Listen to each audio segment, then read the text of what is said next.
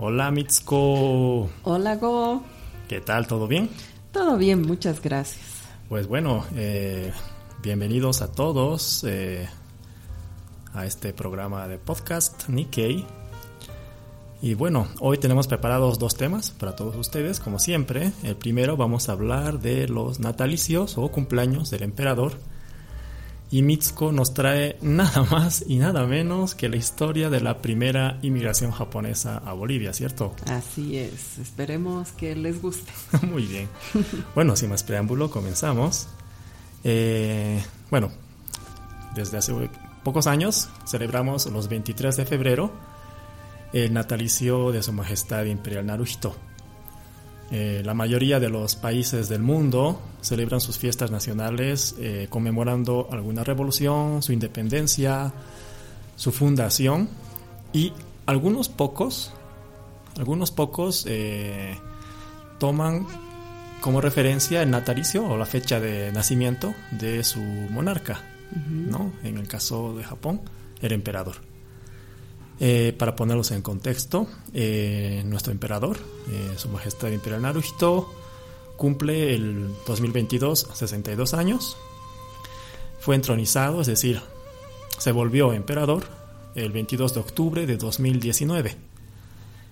su era se llama Reiwa y comenzó el 1 de mayo de 2019. O sea, empezó antes la era y después él fue entronizado. Y esto se debe que el anterior emperador, su padre, el emperador Heisei, abdicó el 30 de abril. Es decir, un día después eh, cambiaron la era, ¿no? La era Reiwa. Y en eh, noviembre, ah, oh, perdón, en octubre se entronizó como emperador. Entonces el 2019 eh, se cuenta tanto como el último año de Heisei como el primer año de Reiwa, ¿no? Sí. Y... ¿Qué número de emperador vendría a ser? Ah, mira, eh, bueno, si tomamos en cuenta al emperador Jimmu, a Jimmu Tenno, que es el primer emperador, sería el centésimo vigésimo sexto, es decir, el número 126. Ah. Eh, no sé si la gente sabe, pero bueno, eh, muchos países de Latinoamérica tienen muy clara su fecha de fundación, ¿no? O su fecha de independencia. Así es. Pero en el caso de Japón está escrito en libros que son mitológicos. tanto tanto la, la, historia del primer emperador, del emperador Jimmu, como el origen de, Japón. ¿no? Entonces, eh, esta como es una leyenda. ¿No? Y eso es. ¿Y qué significa Reiwa? Reiwa es una palabra muy bonita. Eh, significa bella armonía. Ah, Lo traducimos así. Mm. Y bueno, fue tomado de un libro, un poemario antiguo japonés que se llama Man Yoshu. De hecho, de todas las eras que se escogen, de los nombres de eras, de los emperadores, es la primera vez que se toma un libro 100% japonés. ¿No? Man Yoshu, un libro antiquísimo. Lindo. Sí. Lindo. Y la palabra también es bonita, ¿no? Reiwa. Sí. Bella armonía. Sí. Sí. Y bueno, esto de usar Reiwa, Heisei, Showa, Meiji, Taisho eh, es súper común en Japón, ¿no? No piensen que es exótico o solamente para la Casa Imperial. De hecho, los documentos del gobierno japonés, e inclusive los de las embajadas en todos los países, usan esta forma de contar los años, ¿no? Entonces dicen año 4 de Reiwa, febrero tantos, ¿no?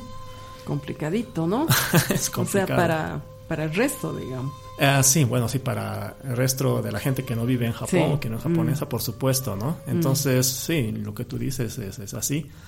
Muchas veces decimos, eh, este documento fue emitido en el año 4 de Reiwa, paréntesis, 2022, cierro paréntesis, ¿no? Es, así, es así, es verdad. Mm. ¿No? Y bueno, em, eso, entonces eh, nosotros celebramos el natalicio del, del emperador y eh, como te decía, salvo los primeros emperadores que están en la mitología, ¿no? Que digamos, no los contaremos porque no sabemos cómo eran sus fiestas, porque es, mitología, pero sí hay registros históricos eh, de fiestas conmemorativas del cumpleaños de los emperadores antiquísimas. Por ejemplo, eh, hay registros documentados sobre el Tencho Setsu, que es la antigua manera de decir cumpleaños del emperador, ¿no? Tencho Setsu, para el emperador Konin en el sexto año de Hoki. para entender, paréntesis, 775 de nuestra era. Antiguo, antiguo. ¿no? Y también se cuenta cómo los súbditos de palacio prepararon el saque preferido del, del emperador. ¿no? Así bonito. Bonito. Y bueno, eh, siglos después, ya en el siglo XIX, eh, en la era Meiji, la famosa era Meiji, de la reforma, ¿no? de, la modernización de Japón. El primer año de Meiji, es decir, en 1868, se establece oficialmente al Tencho Setsu, este natalicio de emperador, como feriado nacional. Es un feriado ya, ¿no? Sí. Y bueno, eh, pongo aquí como anécdota, ¿no? Eh, de, ese, de ese año, bueno, pasaron muchos años después, tal vez el primer boliviano en, conocer a un emperador, ¿no? Haya sido el eh, señor Víctor Muñoz Reyes, ¿no? Ah. Sí, cuando presentó sus cartas credenciales al, emperador Yoshito, es decir, de la era Taisho, ¿no? El 13 de junio de 1918, ¿no? Él fue el primer embajador de Bolivia en Japón. No, y después se volvió con su honorario, ¿no? De Japón en, Bolivia, ¿no? Y creo que eh, alguna vez contaste que inclusive estuvo presente en un, un sí, él era un personaje que muy allegado, ¿no? A la comunidad japonesa en Bolivia, bueno, en La Paz sobre todo, y muy querido también, muy querido. Y bueno, eh, en los natalicios del, emperador, bueno, en Japón se celebraba como un feriado de alguna manera, pero en los registros de eh, nuestra sociedad japonesa, ¿no? que en la sociedad japonesa de la paz, que se fundó en el 22, ¿ya? cuentan que eh, en los natalicios se hacía banzai al emperador, ¿no? Sí. Sí, se respetaba mucho las las costumbres, ¿no? y el banzai es el grito de de vivas, de vivas, vivas, ¿no? Entonces eh, muy importante. Así es. Muy importante. ¿No? Y bueno, eh, bueno, como ya también eh, se explicó en, en, su momento, vino la Segunda Guerra Mundial, eh, se rompieron relaciones, pero en ese periodo en que no había relaciones diplomáticas entre Bolivia y Japón, o las relaciones diplomáticas de muchos países de este lado del mundo tenían pues, problemas con, sus relaciones con Japón, en 1948, en la era Showa, eh, se cambió el nombre de Tencho Setsu a eh, Tenno Tanjobi. Ah. Tenno que decir emperador. Y Tanjobi es eh, cumpleaños o natalicio, ¿no? Ah, en, el 48 se cambió el nombre. Sí, recién. Ah. Sí, sí, sí. No, antes era Tencho Setsu y mm. después eh, Tenno Tanjobi. Mm. ¿No? El, en el año 23 de la era Showa, es decir, en el, en el 48, en 1948, perdón. sí, bueno, Tanjobi es una palabra eh, súper normal, ¿no? No, es como Tencho Setsu, que era bien exquisita, digamos, ¿no? De hecho, Tanjobi es cuando uno canta Happy Birthday, es o Tanjobi, ese, o Tanjobi, ¿no? Tanjobi es la misma palabra. sí. Sí, y bueno, eh, en esos tiempos, bueno, la Sociedad Japonesa de la Paz no tenía actividades, ¿no? Entonces ya no había los famosos banzai, etcétera. Pero en el 52 se restablecen las relaciones diplomáticas, ¿no? debido a que ya eh, se firmó el Tratado de San Francisco, se acabó la guerra, y Bolivia, junto a otras 49 naciones, pues firmaron el 51, ¿no? el, el, Tratado de Paz. ¿no? Entonces ya terminó la guerra oficialmente y eh, pudimos volver a, a, ser países amigos. ¿no? Entonces, eh,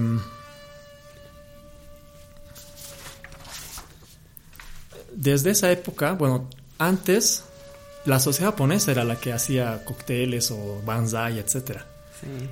Pero desde el 52 o 53, 54, poco a poco va estableciéndose una nueva manera de relacionamiento, ¿no? Porque ya no eran eh, enviados especiales, no eran embajadores concurrentes, sino que llegó un embajador o llegaron diplomáticos, ¿no?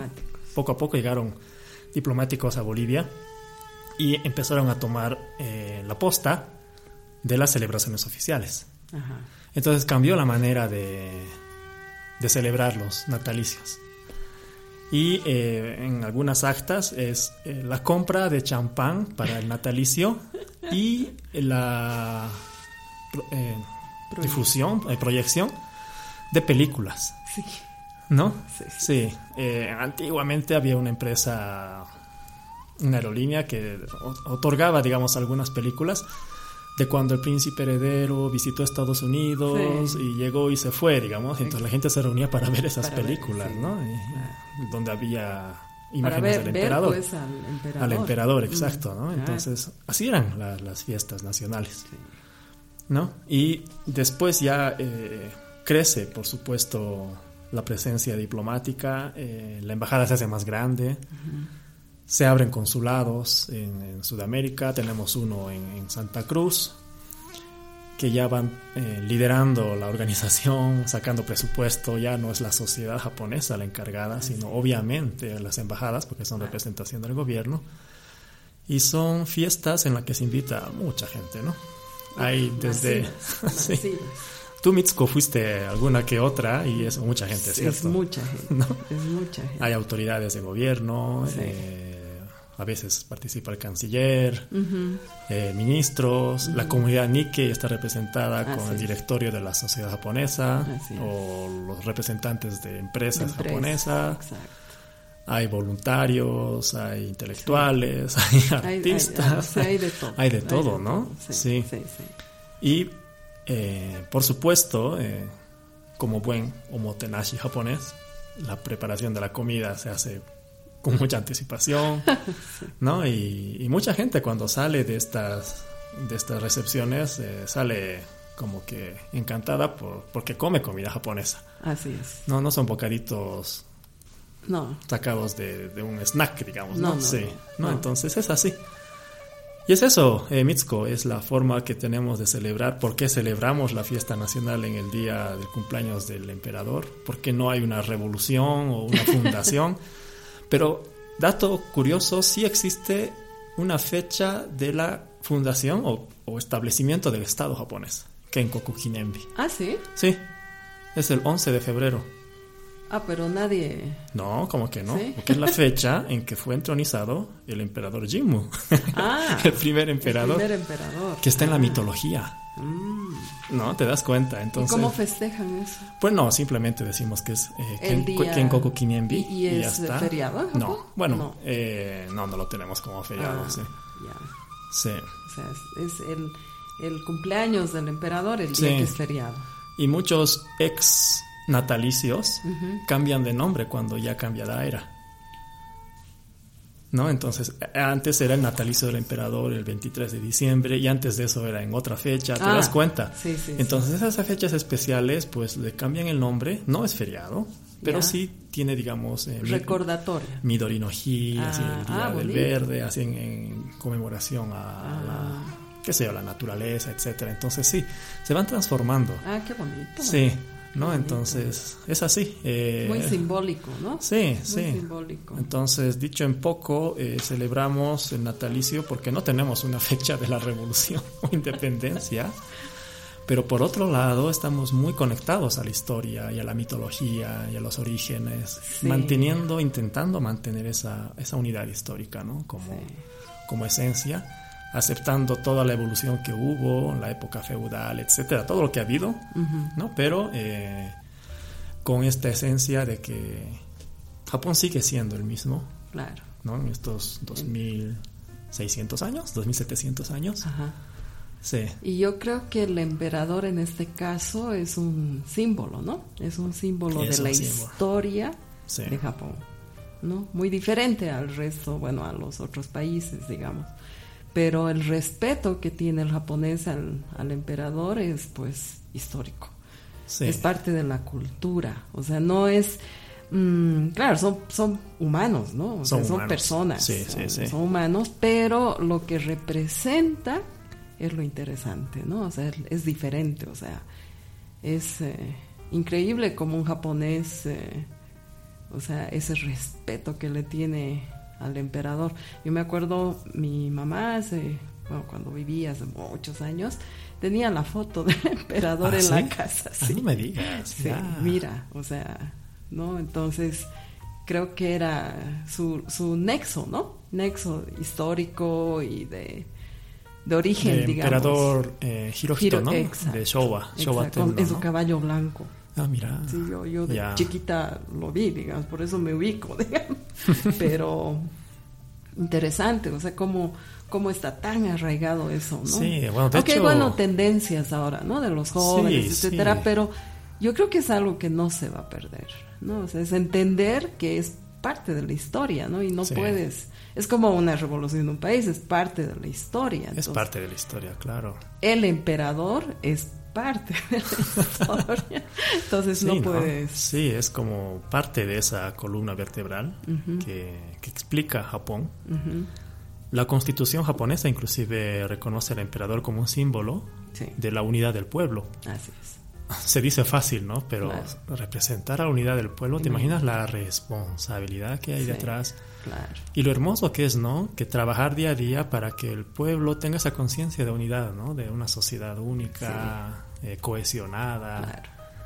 ¿No? Bueno, en la parte política tienen su primer ministro, ¿no? Claro. Eso en la parte política, pero en la parte eh, representativa, histórica, cultural está el emperador y que sirve, como dices, para la unidad. ¿no? Sí, sí, sí, Bueno, seguramente lo hablaremos con más profundidad en otro capítulo, pero esto fue un poco para que entiendan eh, que celebramos como fiesta nacional. Bueno, Mitsuko, ahora te toca. Tú nos traes nada más y nada menos que la, historia de los primeros migrantes. A Bolivia. bueno, a ver. Eh, el arribo de los primeros inmigrantes fue eh, primero vía Perú, ¿no? Ellos llegan el 3 de abril de 1899, llegan al Perú en el famoso barco Sakuramaru. Ah, de esto nos hablaste en otro capítulo. Sí sí, sí, sí, Espero que lo escuchen porque interesante también la historia del, del barco, ¿no? Como tal. Sí, sí. Eh, como había comentado en ese capítulo, eh, llegaron 790 inmigrantes japoneses a, Perú, ¿no? Al Callao. De este grupo de 790, 91 deciden continuar viaje a Bolivia, ¿no? Concretamente eh, a la selva oriental del departamento de La Paz, a la localidad de San Antonio. A ver, es la selva pero no del oriente boliviano, sino del departamento, ¿no? Entonces sigue siendo el occidente boliviano. Ah, sí. Ok. Bueno. Este grupo eh, de 70 personas, más bien tenemos el dato, eh, perdón, de ese grupo de 91 personas, 70 eran de la prefectura de Niigata. Ah, ya. 8 de Hiroshima, 6 de Yamaguchi y 7 de Okayama. O sea, eran de varios lugares ¿no? del Japón. Ahora, ¿cómo se han organizado? Eso ya veremos en otro capítulo, ojalá, ¿no? A ver, eh, el recorrido que hicieron, ¿no? O sea, eh, les tomó 24 días en llegar hasta la localidad de San Antonio. Después les voy a comentar para qué fueron. A ver, Mitsuko, en otro, en otro podcast nos decías que el, barco tardó unas cinco semanas. Mes, mes y semana. Y encima... 24 días. Casi otro mes, ¿no? Y sabes, eh, el recorrido es bien complicadito, o sea, no, no ha sido fácil para ellos, ¿no? Ya. Entonces, el, tren, el 31 de agosto desembarcan en el puerto de Callao, ¿no? Y pasan hasta Mollendo. Ya viajan en tren hasta Puno, okay. cruzan el lago Titicaca en barcazas y de ahí a pie, pasando por Sorata, llegan hasta San Antonio un 23 de septiembre de 1899. A ver, a ver, Mitsuko, eh, en tren debe ser nada. Eh, cruzar el lago, pues hay un estrecho ahí de un kilómetro pero lo haces, eh, pero lo haces en un día. Ah, sí, sí, sí, sí. ¿No? o sea, que de estos 24 días, casi todos han sido a pie. A pie. pobres, y no, creo que hayan sido con una bolsa de dos kilos de pues equipaje, ¿no? Pues estaban ahí viniendo Qué a increíble, wow. Por eso es que el 23 de septiembre se recuerda el día de la inmigración japonesa a Bolivia. Ya. ¿Mm? Qué bonito. Ahora, el propósito de la inmigración para venir a Bolivia, ¿no? El auge de la goma era en ese momento el, tema comercial o, de trabajo. Era el boom del mundo. Era el boom del mundo. y fueron empleados por la empresa Speedy. Ya. He intentado buscar datos de la empresa y la verdad es que no he encontrado. Ya. Pero bueno, es una empresa que estaba dedicada a la recolección de goma y, eh, y el auge de este producto era en la Amazonía, ¿no? Eh, bueno, en este caso de La Paz. Este grupo de japoneses trabajaron como recolectores de goma, te imaginas el trabajo ese. Y, el, y era bastante complicado, ¿no? Por el, por el clima, era insoportable debido al clima y también las condiciones laborales no, no fueron muy adecuadas, ¿no? Por eso es que de estas 91 personas, 71 abandonan San Antonio. Ya, bueno, hay que decirlo francamente, ¿no? Estas empresas contrataban japoneses como mano de obra barata. Exacto. ¿No? Sí. Mm. Algunos de los que eh, abandonan, obviamente, San Antonio, Continuaron trabajando en la recolección al este de Sorata para un alemán que se llamaba Ernest Günther. Ya. Pero la, migración les cambió el contrato inicial y les pidió que continuaran su trabajo en el Perú. o sea que de esta manera otra vez regresaron al Perú y se quedaron solo dos eso dice, eso dice en, en, los datos ¿no? que tenemos ahí en el libro de los 90 años de la historia de, de la sociedad japonesa de la paz. Pero lamentablemente no tenemos registros posteriores de estas dos personas. Ya, ya. Se perdió. Ahora, unos años más tarde, ¿no? Eh, hasta 1915, el auge de la goma continuaba, ¿no? En la cuenca amazónica. Y nuevamente muchos inmigrantes japoneses pasaron de Perú a Bolivia. O sea, tampoco les fue bien en el Perú y decidieron volver, ¿no? Y ese trayecto fue por otro lado, ¿no? Fue embarcarse en el puerto de Callao para desembarcar en Mollendo ya. Y de ahí, hasta ahí es igual, ¿no? Hasta ahí, claro. Y de ahí continuar por ferrocarril hasta Arequipa o Juliaca. Ok. ¿Ya?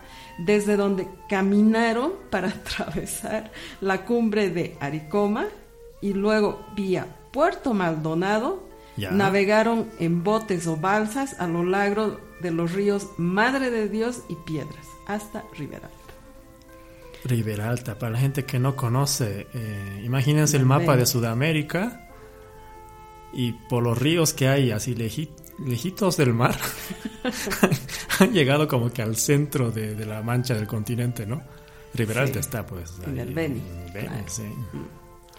Ahora, posteriormente el auge de la goma fue decayendo, porque los ingleses, que eran los que no trabajaban este producto, llevaron plantines de gomero de la, historia boliviana esto, ¿no? De la caída de la Exacto, al sudeste asiático, ¿no? Y tuvieron éxito en la producción forestal de ese árbol. Entonces, ahí cayó, hasta ahí quedó. Es que también el acceso, ¿no? El acceso hasta mm, Bolivia mm, mm. con el tema del mar es muy complejo, ¿no? Ya. O sea, no, no, no está pues cerca. De esa manera, los inmigrantes japoneses que vivían de la goma ¿no? De esa época, tuvieron que dedicarse a otros oficios, Algunos se quedaron en Riberalta, otros regresaron al Perú y una mayoría se dispersó dentro de Bolivia a Trinidad, Cobija, Cochabamba, La Paz, Santa Cruz y Oruro, donde se dedicaron ya no a la goma obviamente, sino al comercio, a abrir peluquerías y restaurantes. También en esa época una empresa inglesa estaba construyendo las vías ferroviarias de La Paz Arica y de Oruro Antofagasta. Y al parecer varios inmigrantes fueron a trabajar en esas obras, por eso hay varios que dicen que están en Oruro, estuvieron en Oruro, ¿no? Porque uno se imagina en Oruro. Y es por esto. De hecho, hubo, me acuerdo en Mitsuko cuando veíamos el libro, ¿no? Sí. Sí, ¿no? este, Esto fue bastante estudiado, ¿no? Sí, bastante estudiado, ¿no? bien interesante, ¿no? Pero yo a esto, aparte de los datos, digamos, de cuántos eran, por qué vinieron, etcétera, eh, trato de imaginarme el sentimiento que ellos tuvieron en el momento de llegar, ¿no? A un lugar donde totalmente extraño, porque bueno, o sea, ver el lago, ¿no? O sea, ver la, el altiplano, tal vez, no sé lugar tan distinto. Distinto, otro idioma. Sí, ¿no? Sin, sin prepararse previamente. O sea, quiero decir, sin estudiar el idioma o tener una unos tres meses de preparación de, de dónde están yendo, era aventura total. Aventura total, ¿no? Mm. Entonces, ese sentimiento yo creo que era bastante difícil, ¿no? Difícil, o sea, me, oh, hasta un poco, yo pienso que que ha debido ser muy triste, ¿no? Muy triste dejar todo allá. Vinieron con mucha ilusión, pero bueno, las condiciones tampoco eran lo que ellos esperaban, ¿no?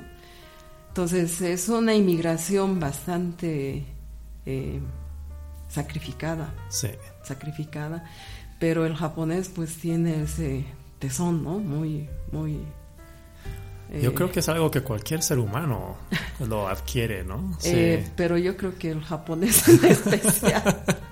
bueno, en esa época eran contratados como mano de obra barata y mm. porque era trabajadora mm. y bueno.